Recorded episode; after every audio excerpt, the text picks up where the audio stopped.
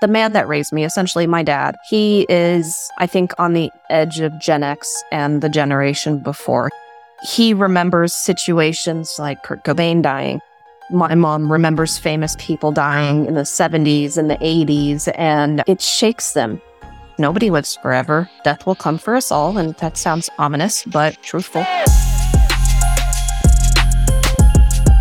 This is a Joyful Rebellion, the podcast that explores that moment you realize the life and success you worked so hard to create didn't come with all the fulfillment you thought it would.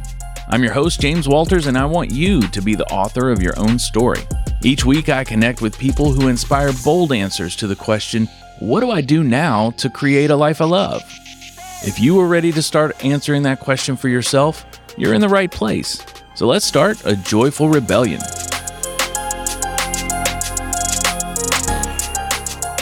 If you've listened to this podcast before, you know I like to explore topics of personal growth and living our best lives, and today is no exception. In today's episode, I'd like to challenge you to sit ever so briefly in your own discomfort as I talk with Michaeline Dowers about the one thing every living person has in common and nearly no one wants to talk about. Michaeline is a death care professional and professor who has spent the past decade educating individuals, families, and fellow professionals about the important processes involved with end of life planning and honoring the lives of those we care about. Be sure to stay to the end because we got into some info that took me by surprise, and I promise you're going to want to know about it. Michaeline, it's great to have you on the show. I love this topic because you help people transition into something that is the most natural part of life, but no one likes to talk about it. So that's why I wanted to talk about why is it no one likes to talk about it? And so we'll just dive right in if that's okay. all right with you. Yeah. Describe how things started and where things are now. I'll start at the beginning. Okay. I'll make a speed version of the beginning, but in the beginning, there was a college student named Michaeline Dowers who didn't know what she wanted to do with her life. She was living at home and sleeping on the couch, and her mother said, You have to do something, anything. And I said, No, I'll just stay here. She said, I don't think so. We're not doing this. I didn't know what to do. And during my senior year of high school, we had what's called a senior project. I didn't know what to do there either. So mm. somebody said, with your personality, why don't you try a funeral home? And they were being rather unkind about it, but I said, eh, sure, why not? There's no other ideas and nobody else. You're it. like, I'll show you. That's exactly what I did. So I worked in a funeral home for a year in California in the desert. I liked it. It was interesting. I learned a lot. And then I didn't go back for a couple years. I was in college. I got a random associate's degree accidentally, which is what happens when you take so many classes that don't amount to anything. Mm. You get a general ed associate's. That's what I did. I figured I should do something. I tried nursing, didn't like doing that, dropped out of that program. Tried respiratory therapy, didn't like that, dropped out of that program. Tried physical therapy, also wasn't for me, dropped out of that program. Then some thought came to mind and I said, Hey, I did this senior project a couple years back maybe I'll try mortuary science. So I looked into a couple programs. The closest one was in Orange County, California at Cypress College. I applied, got accepted, and I went there. Took me quite a while to finish. I had a lot of obstacles in the way, but I did finish and met my husband while I was in that program and we started dating, got married as soon as I finished school. And the options were either we can have a family or we can own a home. We cannot do both in California. Oh, wow. Yeah. So I said, okay, I want both because that's my personality. And we left. And that was the first time I ever left the state of California. I started an apprenticeship in Wisconsin, finished up there. So that was my second funeral directing license. Then he got an offer he couldn't refuse. We were going to move to Minnesota and to be in Minnesota, you have to have a bachelor's degree to be a funeral director. Oh. So I got a bachelor's degree in religious studies. I focused on hospice and palliative care. We ended up in Indiana, which is where I'm at now. And I worked for an online provider for direct cremations. I became somewhat of an expert at that. And then I also got an opportunity to teach. Hmm. So I teach at a mortuary college. Meanwhile, I was getting a master's degree in emergency management, focusing in mass casualty. Once that was done, I went on to get another master's degree in thanatology, which is basically death psychology. Hmm. So grief studies. Okay. I don't meet families anymore, but I do have a lot of I guess you could say repeat customers who are interested in me helping them find the proper location and funeral home. Hmm. I currently dabble in death doula, other trainings for people who want to become death doulas, death companions, people who want to know topics beyond what you could learn in an associate's and bachelor's degree program. hmm Um, very specific items of information you just won't learn in school. Walk me through where it went from you said, okay, I'm going to get an associate's degree and I'm going to work at a funeral home. And now you're the expert in a lot more than just doing that. Was it working with the families? Was it understanding that you had skills related to helping families through these times? What was it specifically that took you to where you are now in teaching this all over the country and all over the world? was really none of those magnificent things. It just happened. Somebody suggested an idea and I said, I'll give it a try. If I don't like it, what's the harm? It sounds like it's interested you. It, It it has. Yeah. I really love what I do. I I love teaching. I love getting people excited for death care and funeral service. It helps that I get paid to do it, but honestly, if, if I could live off of the interest that people have in death care and the aha moments that I spark in my students, Mm, I would. I have an interest in death, dying, and bereavement. It's a part of life that nobody likes talking about. But if I could sit in a bar in Washington, D.C. and talk to an older gentleman who finds out what I do for a living in a different state while we're both out there for a different conferences, and I can encourage him to set up a pre-arrangement on file in the event of his death at any funeral home Hmm. so that his family doesn't have to worry and then he goes home three weeks later and emails me and says, I did what you said and it was the best thing I did. wow. Then I made a difference. And that's all I want is my students to go out and make a difference. It brings me joy. It brings me encouragement. My whole goal is to make better, brighter funeral directors and hmm. death doulas and death companions, create more people who are interested in different specialties, teach about what funeral service was and what it's going to be in the future. Death care is changing and I want to be at the forefront of that. I definitely want to talk about where it's headed. And for me personally, one of the big things in my life, especially over the last decade, and I'm sure you've heard the philosophy of Stoicism. And one of the tenets is memento mori. That is something you see everywhere. It's the whole point of remember that someday you will die. And that's not the point of it. The point of it is to remember that you're alive now. You can do things. You can make the most of it, but never forget that someday it's going to happen. And I really want to get your take on why it is that dying is probably the least surprising thing that happens to anyone. Right. Sometimes it's a surprise when it happens or how, that kind of thing, but it's never a surprise that someone eventually will make it there. And I would love to know your take on why it can be so difficult for people to think about it or talk about it and really have a logical discussion about it. The easy answer is we are in a death denying society. Most westernized cultures, they do not embrace death, dying, or bereavement. And I just lectured about this the other day. If you think about the lifespan, you're born, you grow up, you die of old age. That's traditionally what everybody wants, Mhm. what everybody needs. But at some point, some people, not all, but quite a bit of people out there in the world, they're born or they're not, or they're born and then they die shortly after Mm. or they're born and so much happens in their life that they experience tragedy, heartbreak, trauma, and things that shorten their life. One thing I've realized is we need to honor these lives regardless of the length of time they're here. If you think back to when you were a child, did you ever go to a funeral?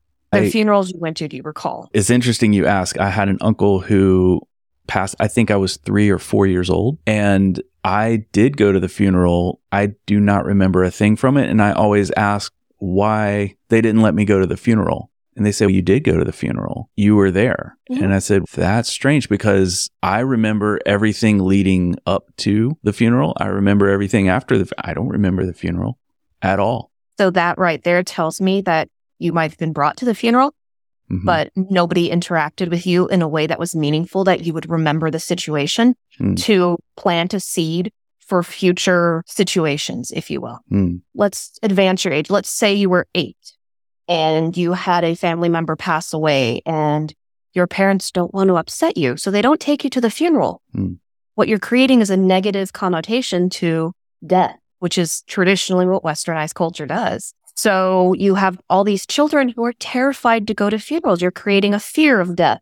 And now that child is going to grow up and something's going to happen in their life. Maybe they're 45 years old and their mother dies at 70. And you know what? They don't go.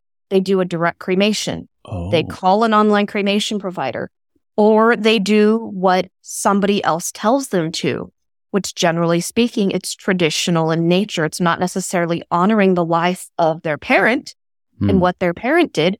It is doing a prescribed thing that was provided to them of what they are, quote, supposed to do. Let's say mom's Catholic. You go to the funeral home. The funeral home knows your mom is Catholic and they go, okay, we're going to have a visitation on Tuesday night in the chapel of the funeral home. Wednesday morning, we're going to get up. We're all going to meet at the church. We're going to have mass. Father's going to do the traditional Catholic thing. Hmm. After mass, we're going to have the luncheon in the church basement by the church ladies. They're going to make the traditional meals that everybody has in our town. After the luncheon, we're all going to go upstairs, get in our vehicles, or process to the Catholic cemetery. Your mother is going to be buried in her pink rose crepe interior casket in the traditional vault. The priest is going to be there. Does this sound pretty That sounds. duplicate of everything? Yes. Then mom's going to be buried, and then we're all going to go home. That's it. That's all you'll get. Right. There is no follow up after that, usually. And there is no traditional honoring of mom. Was mom just a Catholic woman who was born, lived, and died a Catholic woman? Or were things going on in between? Was mom Mm. in the Air Force? Did mom have five children? Did Mhm. mom ever rescue 12 kittens from a burning building? These are events in our life that nobody is quite acknowledging. Was mom's favorite thing to join the circus? Was she a trapeze artist when she her younger years? Why are we not honoring her in her death? Why are we not having services catered to the deceased? That's the whole pretense of what a funeral should be, what our lives should be about. So you're born. What is your living? What's in between? And then you can die.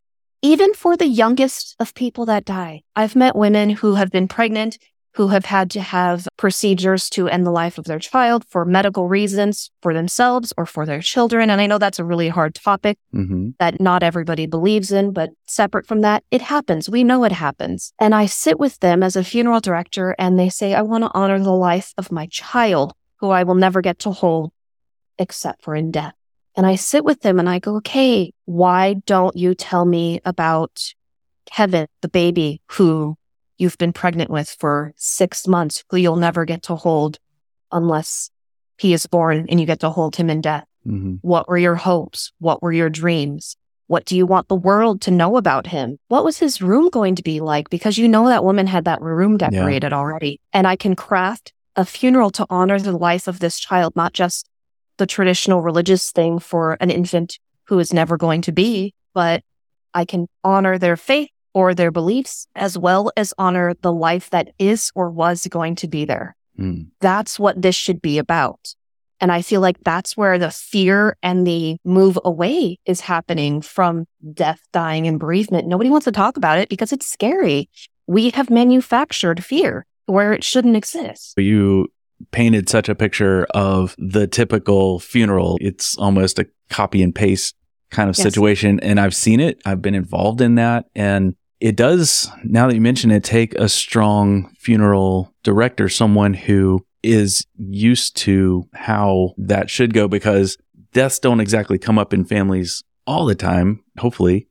And so whenever it happens, there are emotions and there are, of course, I remember when my own mother passed and I had issues with my siblings. They didn't feel like certain things were done well enough or certain things weren't honored enough. I thought some of the verses that were read were completely inappropriate based on the situation. It's been a long time. I, I'm many steps away from it, but I can see how that comes up in families where you just go ahead and do what you think should be done because you don't want to step out of the box or color outside the lines. And what I'm really interested in talking about is your experience with people who know that they're at that place. They're at the end of their lives. And part of this journey with, with me, with this podcast, with the Joyful Rebellion is living the best life you can live, knowing that it doesn't last forever. So I'm curious to know when you do have conversations with someone who knows they don't have very much time, how are those conversations different? And is there anything they have in common from person to person? I hate to say regret, but I've met a lot of people that they come to the end of their life and they're sitting in front of me and I'm doing their pre-arrangement with them and their spouse or just them and their children, depending on the age. And they say, I worked a lot, mm. but I love my family. Or a lot of them, they say, I had a lot of fun. And that's what's important they take time to sit with their thoughts before they come to me. I encourage it. I tell them be creative before you come into my office. Mm. Think about what you want. If you want to come in by yourself, that's perfectly fine. If you want to bring somebody else to help you, that's fine too. But you know that this isn't necessarily about you now that you're dying. Mm. Yes, you're going to go through the motions of the death process and then you will cease to exist on this earth. So with that, what legacy do you want to leave your children, your spouse? What do you want them to remember most about you? If it's your humor, let's put humor into your funeral. Hmm. If it's specific items, let's incorporate that into your services. They always want to be remembered. And that's very important. There's so many people out there throughout history that all they ever wanted was to do right by their family, mm. do right by their locale of where they are. Yeah. Even the hardest criminal you could imagine at some point wasn't that way. And they wanted to do the right thing. And I'm a firm believer that there is good in everybody. When they come to me and they sit down with me, I want to craft for them something that they could be remembered by and honor their wishes so that when they're physically on their deathbed, they're comfortable with what's going on. Mm-hmm. They're aware that everything's taken care of and that there's not going to be arguments after they die you mentioned when your mother passed, there were some disagreements, which that's very common, especially in families where it wasn't discussed beforehand. So I'm a firm believer in getting the family together, making sure that people say, this is going to happen. It might be a week from now, a month from now, 20 years from now, but let's talk about it. We talk about it and get this planned. Everybody in the family will know. And there's no argument. There's no discussion. Right. Because when that individual dies, that's not the time to have the discussions right. and the arguments. That's the right. The time is way before. And everyone spends so much time before that happens saying, Oh, we don't have to worry about that right now. You're alive. You're looking great. Yes. Yes. Do you find that it's generational? Because as you're talking, I recall my great grandmother Carrie. She lived, I think, close to 90, but she was, it felt like for my whole younger childhood, planning her funeral she would have, and I'm not exaggerating, she put masking tape under everything and put people's names on them of who got it when she died. And Everything had a little piece of tape, and I would go over there Christmas time and just look to see who was getting what. and when it, whenever it happened, you didn't know when it was going to happen, but you knew who was getting the coffee table. It was pretty wild, but also she had her dress picked out. It was hanging in the closet and the gloves and everything that was going to go with her in the casket. It was already nailed down. And I knew that at a young age because I think my grandmother, her daughter, would joke about it a little bit. Um, joking, not joking, but also I remember it being a thing. And I never heard about it being a thing after that. What have you seen in the different generations with how they approach that? I think it's actually a combination of things. Let me ask first Was she alive during the Great Depression? Oh, yes. She was born in 1899. There you go. Yeah. So she was alive during a very hard time in American history. Every time's a hard time in American history these mm-hmm. days, but the Great Depression, this this time where nobody had any money. If they did have money, it was very hard to hold on to it. The only mm-hmm. thing they had were their possessions that they owned outright. Mm-hmm. Uh, there were many families that lost everything but their personal possessions. They lost their homes. So if they moved into different kind of housing, all they had was that coffee table. Wow. Yeah. But also not just generations, but cultural differences. I have family members, uh, they're long dead now, but they were the same way. I'm of Polish descent. The Polish people, if anybody was alive during World War II, if you remember the Jews, they left with what they could carry. And these things, they might not be of monetary value, but These are items that this is all they have from their grandparents. Right. There's family possessions that I know exist that, I mean, I might not be on the list to get them, but somebody else is hmm that I know have been around since the early 1800s in part of my family. And it's from the old country. And in fleeing a war, they took the jewelry, the change, the money, the textiles, things that they could put in their pockets and carry on their backs as they ran, as they changed not only their location, but their faith. Oh. I know a lot about the Catholic faith because I was raised Catholic, but why was I raised Catholic? I know my ancestry says I'm Jewish. Okay. So there's some underground things going on there during certain wars and times of our history as a world that come into play. If you really think about it, it's not just generational, it's situational, it's regional, it's financial, it's all of those things put together. Traditional beliefs are passed on through written history, through speaking history. There's things I know that have just been passed down, and sometimes it's the game of telephone. Your great grandparents might have said something to their children, and by the time it gets to your children, it's completely different. Because it gets filtered through their Mhm. experience and their circumstance. Right. Absolutely. And all these things have an effect.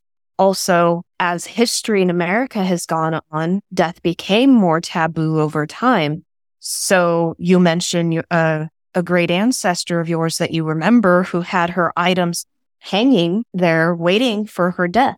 hmm Well, back at that time, I don't know what year that was, but what was the life expectancy then compared to now? People are living into their Mhm. 90s, hundreds. My oldest client was 112 at one point. Wow. The life that this man led was phenomenal. And what took him out wasn't old age, it was he fell. Oh, That was it. He was Wow. getting his mail and he fell and broke his hip oh, at 112. wow. He could have gone on to continue living. The world that people are experiencing over the course of a century, let alone ancestry wise over two centuries, pivotal items that people own are different now than they are back then. This recliner I'm sitting, this isn't going to go on to my daughter. It's a recliner I bought for $300 off on the internet, Yeah. but something that a family member purchased for 25 cents a hundred years ago, it might not have a monetary value, but it's in the safe hmm and that's going to live on into perpetuity until somebody loses it or realizes that it's really just trinket. Right. The knowledge that somebody a long time ago, where we might have a photo of them and just a little blip, a dot Mhm. about life. They lived, there was a war, they died, and they took this one small tangible item with them is enough to spark interest, memories, conversations. I can have conversations with people in my family who don't remember World War II, but remember hearing from their grandparents Mhm. about World War II. And unfortunately, at least in my situation, those generations, they're gone before they're 70. So a lot of us are running out of time to have these conversations. I've sat down and had conversations with the older generations in my family and they don't want to talk about it. Mm. But older generation for my family is born in the 50s. Think about the baby boomer generation. They don't have these conversations. no. They're going to live forever. I, I think that was one of the things that either they were told or they wanted to believe. Exactly. And that's obviously not the case. Nobody lives forever. Death will come for us all. And that sounds ominous, but truthful.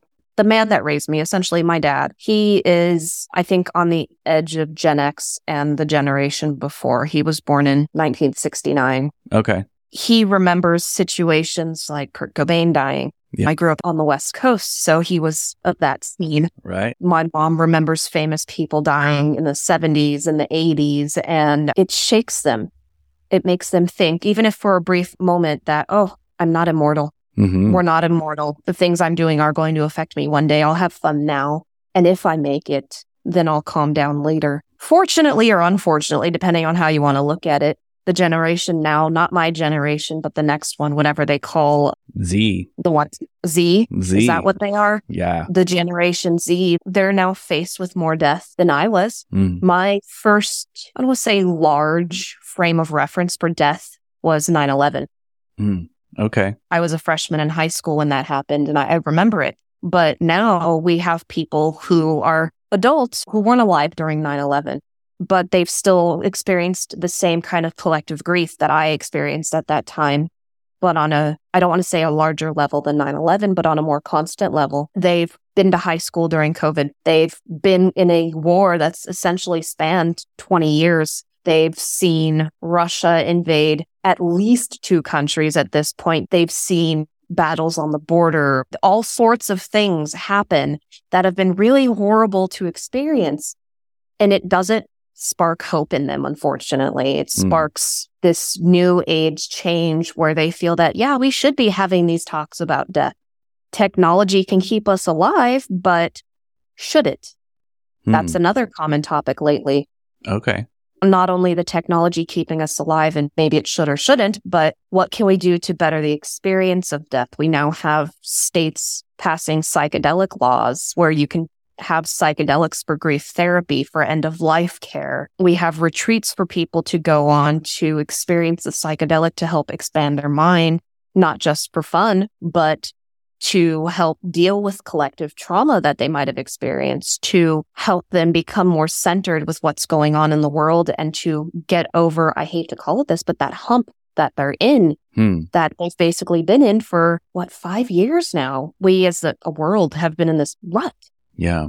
I hate to be a downer and say there's nothing really good going on because there is, but it's almost like you get over one thing, you get over the COVID and now there's something else mm-hmm. the housing crisis, a war. There's things going on everywhere right now, and they have so much pressure. Yeah. The world is so vastly different now for them as it was for my parents. And unfortunately, people of my generation are in the middle, and we're trying to assist both newer generation is coming in and modifying death care. And I love it. So what is different? What's coming up? Because when I was growing up, if you died, you went to the funeral home and then they buried you in a cemetery. And I always wondered, I thought, what happens when we run out of land for that? I know that happened in Europe and then they figured things out, but I think it was my grandfather was the first I'd ever experienced and I was almost in my 30s by then who got cremated. So, like where I lived in the South, nobody got cremated. It wasn't a thing until that happened. Then it seems like everyone who's died since in my family has been cremated. To answer the question on running out of room, that's actually a two part answer. So, first of all, cremation rates are on the rise exponentially. I think California has the highest cremation rate. Last I checked, I might be wrong, but they're well over like 85% at this rate. Mm. The one state with the lowest cremation rate from a few years ago was Mississippi, mm-hmm. and they mm-hmm. were still over 50%. Okay. So cremation rate is rising. There are still going to be traditional burials running out of space. They have started doing, instead of horizontal burials, they're doing vertical burials. Okay. Um, I think New York has them also building up in mausoleums instead of down into the ground. Mm. There's ground niches. So they dig down as far as they can and they set up ways to go down with multiple individuals in a family plot. There's new creative ways of doing green burial. There's composting. There's water cremation. There's burial at sea. I mean, there's so many different things that are new and innovative that we're learning about that they're making legal. Mm-hmm. But on top of that, if you look at how people used to live, even back in the 50s, everybody was born they lived in one town. Maybe they moved once mm-hmm. or twice in their whole lives. In the last 10 years, I have lived in four states. Hmm. Traditionally speaking, we are a transient society these days. People are moving out of more expensive areas into more affordable areas, much like I did. The world is changing so much that you move where the job is. You mm-hmm. need to work to live. And we're a two income household, like many households. And because of that, you have to go with what's best option. And what that means is you move. Mm-hmm. Why am I going to bury my spouse in a cemetery where his family used to or does live or did live in Washington when I'm in Indiana, if I'm even in Indiana by the time that happens? Right. Nobody's going to visit. People are not really visiting cemeteries as much. Mm-hmm my mother, she's alive. She's not old at all, but her first child is buried in California. Hmm. My mom lives there part time. But what happens when either my mom dies or she moves, which she's doing next year? Nobody's going to visit that child, or she will once a year. Somebody will do upkeep with mm-hmm. the property where the child is buried. So being a transient society, a lot of people feel more connected to take their loved one with them in the form of cremated remains or water cremation remains or human composting, turning somebody into dirt. You can take the plant with you. Now, this is a mom ficus. I don't know, but turning people into keepsakes is also something that people find important. Even just putting them in an urn and taking them with you. Mhm. We do it with our pets. There's really no reason not to do it with people. Mhm. And it helps the grief process. If you have mom or dad on a shelf above your fireplace and they're sealed and you know that they're there, nobody's going to desecrate their grave. You know nothing bad's going to happen at the cemetery. You know exactly who is in there, exactly what is going on because it's in your house. Mhm. That's what a lot of people think. And traditionally speaking, and this is something that comes up, is when I die, what happens to my cremated remains? My daughter will have them, I'm sure. But then a hundred years from now, what happens to my cremated remains when she's gone? Mhm. Or when her children are gone? Are we just passing our ancestors on throughout time? I don't know. Not necessarily so. I guess it is, are you connected to the cremated remains or the dead body in the ground?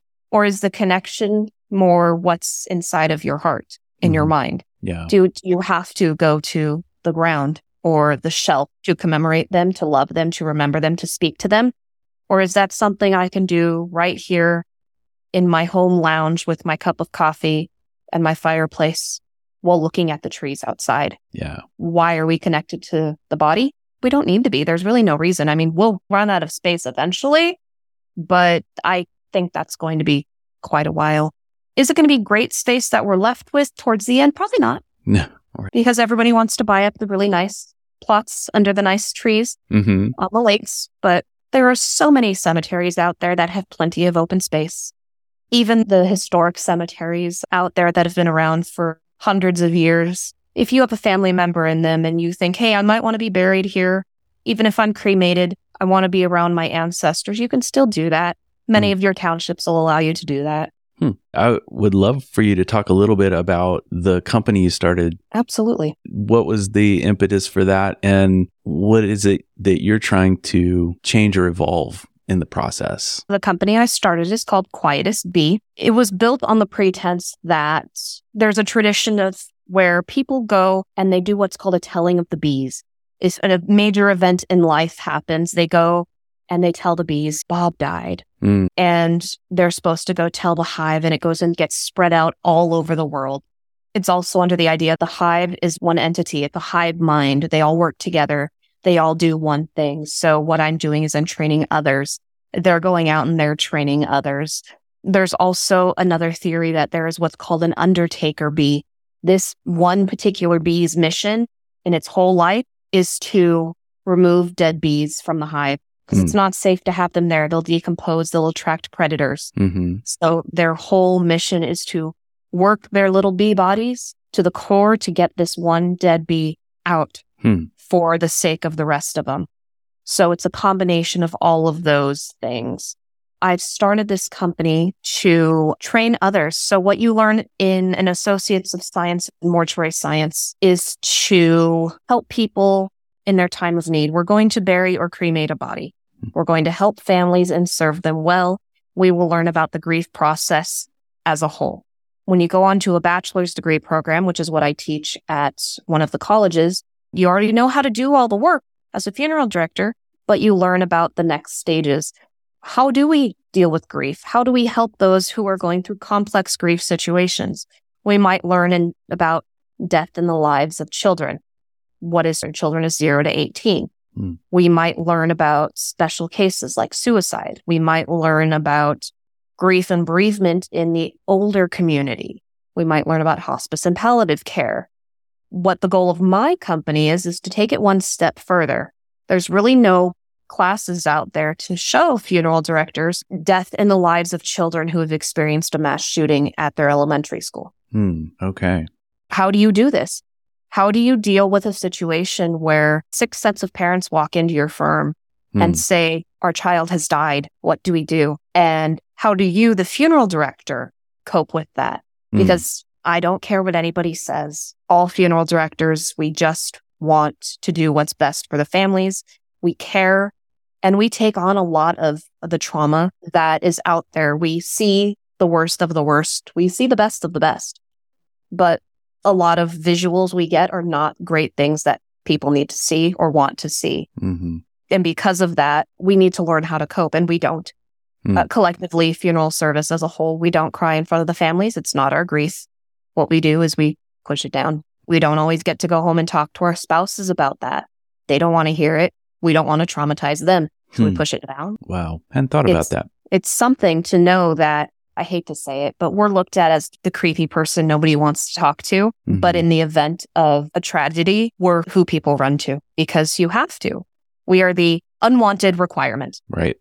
It's a tough place It to be. And the point of my company is to train funeral directors to learn how to cope with themselves, with what they're dealing with in their situations. So these classes, yes, I'm going to teach them how to deal with the families and what the families are experiencing in their very specific kind of grief. Yeah, that's important work you're doing because the more you can help them, the more they can help others. You got me thinking now, is that job pretty high burnout? Yes, traditionally speaking, our burnout rate is seven years. Whoa. Okay. There's a couple factors. Some of it is the trauma. If you're in an area that doesn't see a lot of trauma, rural America, you might get a tractor accident every so often or a horse Right. accident or a car accident, but you're not seeing inner city situations like shootings, murders, Mhm. things like that. Each region has their own norm, unfortunately. Um, some areas are worse than others, but the burnout rate, regardless, is still pretty high. Some of it has to do with pay. If you're not a funeral home owner, depending on the firm you work for, you're not getting the best of pay for the time and effort you're spending. For the first, I'd say, five years of my career, maybe six years of my career, I didn't make more than $20 an hour. And I didn't have Christmas. I didn't have Thanksgiving. I didn't have Easter with my families. Why? Oh, wow. Because death does not care what holiday it is right. if grandma dies in the middle of Easter brunch in the kitchen with everybody there, I have to go get her right there. It doesn't matter if I'm about to sit down for my ham. I have to go get grandma off of her floor for the family. And I do it. Mm. Absolutely. I do it with my whole soul because I know that's what they need. hmm So a lot of funeral directors, they sacrifice themselves, their family to go assist other families who are in need in their time of loss. So no wonder our burnout rate is so astronomical. Yeah, The divorce rate for a lot is through the roof. I can imagine. You talked earlier about the concept of the death doula. It sounds like it's somewhere between hospice and a little more for the mental transition than the physical transition. A little bit. So what the the death doula is, they're not a funeral director. They're not necessarily even a death care professional. They are somebody who takes a little bit of training, who feels called to assist people in their final stages of life. So somebody might still have hospice for the medical aspect of things going on, Mm-hmm. but think about somebody dying at home with their family present. The family is taxed. They're very tired. Dying is not for the weak. Let me put it to you that way Yeah. there's plenty of people where it's going to take a lot of effort to care for their loved one. They still have to go to work every day to make sure that they have money for the rest of the family. But then when they come home, they're dealing with their mom, their dad, their grandma, their grandpa, whoever is in that bed in the living room Mhm. dying. Death companions and death doulas, they come in, they sit with the individual, they talk with them. They become a bridge between the dying and the family, a better bridge between the dying and the medical staff or the clergy persons that are around, if any. They talk to them about their hopes, their dreams. They express ideas. Let's say somebody's on their deathbed and the hospice nurse shows up while the individual is sleeping. Well, is the individual going to be able to tell them, I'm in pain? This is what happened earlier. Mm. Not necessarily. So the death companion is there to say, they're sleeping, let's let them rest. But what happened earlier was, and fill in the blank. So they're more of an addition to, as opposed to an alternative to. okay. So it's more of a comprehensive care. Also, they are not funeral directors. They are not licensed to be funeral directors. A lot of funeral directors are starting to become death doulas to assist Mm-hmm. to educate. There's legal things going on in certain states. One of them is California and one of them is Indiana, where certain death doulas um, are getting in some trouble because they're holding themselves out as death care professionals as if they had gone to school and they're giving funeral advice, which is not legal. Oh. I think there's a fine line to be walked in these situations. And I think there's value in what death doulas are doing and death companions are doing Mm-hmm. we even have death doulas for pregnant women who are going to experience a loss and know they're going to experience a loss. They help be the mediator for when that woman goes into the hospital to give birth to a child that they'll never get to hold. Wow. They come in prepared with everything that a person could possibly need to facilitate what would be considered good grief. They set the tone. They might do aftercare to check in to provide resources for different people and options in their local community to seek further help if necessary. It sounds like that's one of those areas where things are actually evolving and progressing. Yes, they are there are trainings out there that I don't necessarily want to subscribe to because they're quick, become a death doula in one weekend. And there's much more to it than that. One of the schools I teach at does death companioning, death doulaship. I teach some of those classes already. There are longer programs that are way more in depth on what should be done, what could be done, what needs to be done. And there's programs that are very state specific as well great things are being done. However, there's that age old saying, the road to hell is led with good intentions sometimes. And unfortunately, that happens to a lot of aspiring death doulas and death companions. They want to help. They don't know how, and they just don't have the information out there to find the good resources needed to hmm. make a positive effect on the end of life situations that people are dealing with. It's been so eye opening having this conversation. The reason I wanted to talk with you is because it's conversation a lot of people are so hesitant to have. And mm-hmm. I really wanted to get your perspective on it. And I would love to know, based on your experience, based on what you've seen with so many families, if someone is hearing this and thinking, okay, I need to get my act together. Like you had that conversation with the person. Did you say it was in the airport? It was in a bar. Okay. So you had a conversation with the, the gentleman in the bar and you gave him some advice. He went and acted on it. And now his mind is at ease. His family isn't going to have to jump through a lot of hoops. They know what's going to happen. What advice would you give someone who is thinking, oh, I never thought about that. Maybe I should have that conversation, at least with myself, if no one else? Get your wishes on paper, get them signed or notarized by somebody. If you have a lawyer, draw up these documents, get them done with the lawyer. If you ever prefer funeral home, go talk to that funeral home see what documents they will need so that you need to make your own decisions for your end of life and death care. Even if you don't fully fund a funeral, make sure that your stuff is on file somewhere, anywhere, just so your family has some guidance. Talk, open up the conversation, sit down with your loved ones, the people that are the closest to you. They don't even have to be blood relatives. Tell them what you're wanting. And if it changes later on down the road, that's okay. Tell them, mm-hmm. say, hey, I don't want to be cremated anymore. I've changed. I now want to be buried. Great. Get it on paper. Get it done so that no questions come up later. For those individuals who might not have a good relationship with their blood relations, their next of kin, or who don't have a next of kin, pick your closest friend, somebody you trust.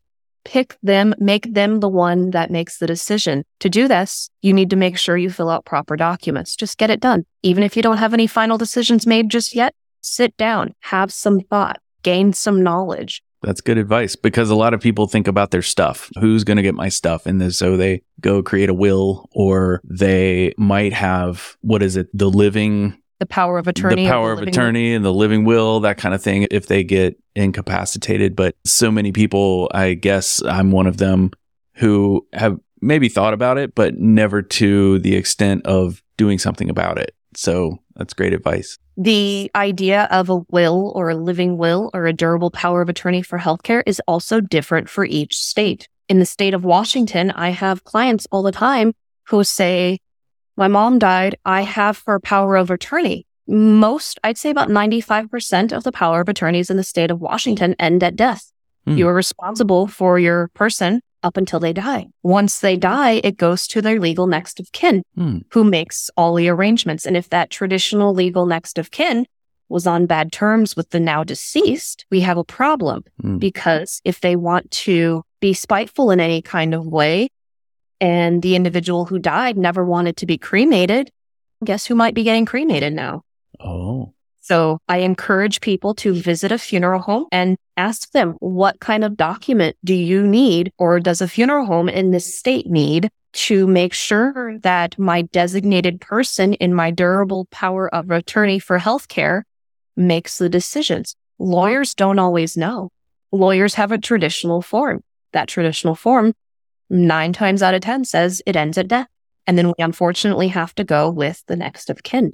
This is very important for communities such as the LGBTQ community, That's where they point. might have a chosen family and not a biological family. I've seen time and time again, people of that community have passed away and their friends are saying they're transgender. They live as a woman. They're a woman. They've been a woman for 20 years. And unfortunately, the family comes in and says, no, we're cutting the hair. That's a man.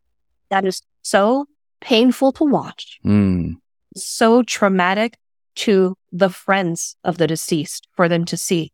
I cannot encourage people any harder to get documents done and done correctly so that there's no issues. wow. Who would have thought of that mm-hmm. if you hadn't lived through it like you have? So thank you for that. I really appreciate this conversation. It's given me a lot to think about and certainly given perspective. That's what this podcast is about is perspective and getting perspective on the end of life will hopefully help some folks go out there and make the one they've got right here, right now, the absolute Absolutely. best it can be. And I so appreciate just your honesty and your straightforward with what you just shared with us and opening our minds to what's coming up. Absolutely. It's coming for everybody. But it doesn't have to be morbid. It's No. just, it's so natural. And that's how we started the conversation. It's a natural thing. Uh, a lot of people try to make it morbid. It doesn't have to be. It's not an uplifting thought for sure. But at the same time, it doesn't have to bring us down. Not at all. Have the talks about death early with children. I know that sounds strange, but my daughter, she's four. She told my one of my mom's fish died while she was at grandma's house, hmm. and she told grandma put some batteries in him. He'll come back. Oh, okay. So my mom had to have the conversation that when things die, they don't come back after death. And I'm funeral director me is being, oh my gosh, how did this happen? Right. Use your words wisely, especially around children. Think about your cell phone. My cell phone died, or the blender died, or the car died. Yeah.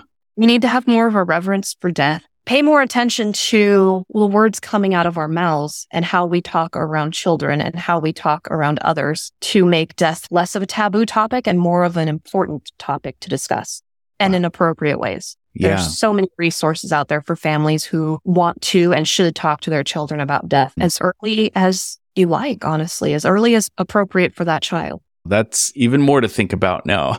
Thank you so much. I really appreciate your time today. And I am looking forward to getting this out and getting some feedback from everyone who's listening. Absolutely. Glad to be here. Thank you. And I wish you all the best of success with the Quietus Bee. Thank you. Thank you so much for joining me today, and be sure to come back next week. Oh, and can I ask a favor?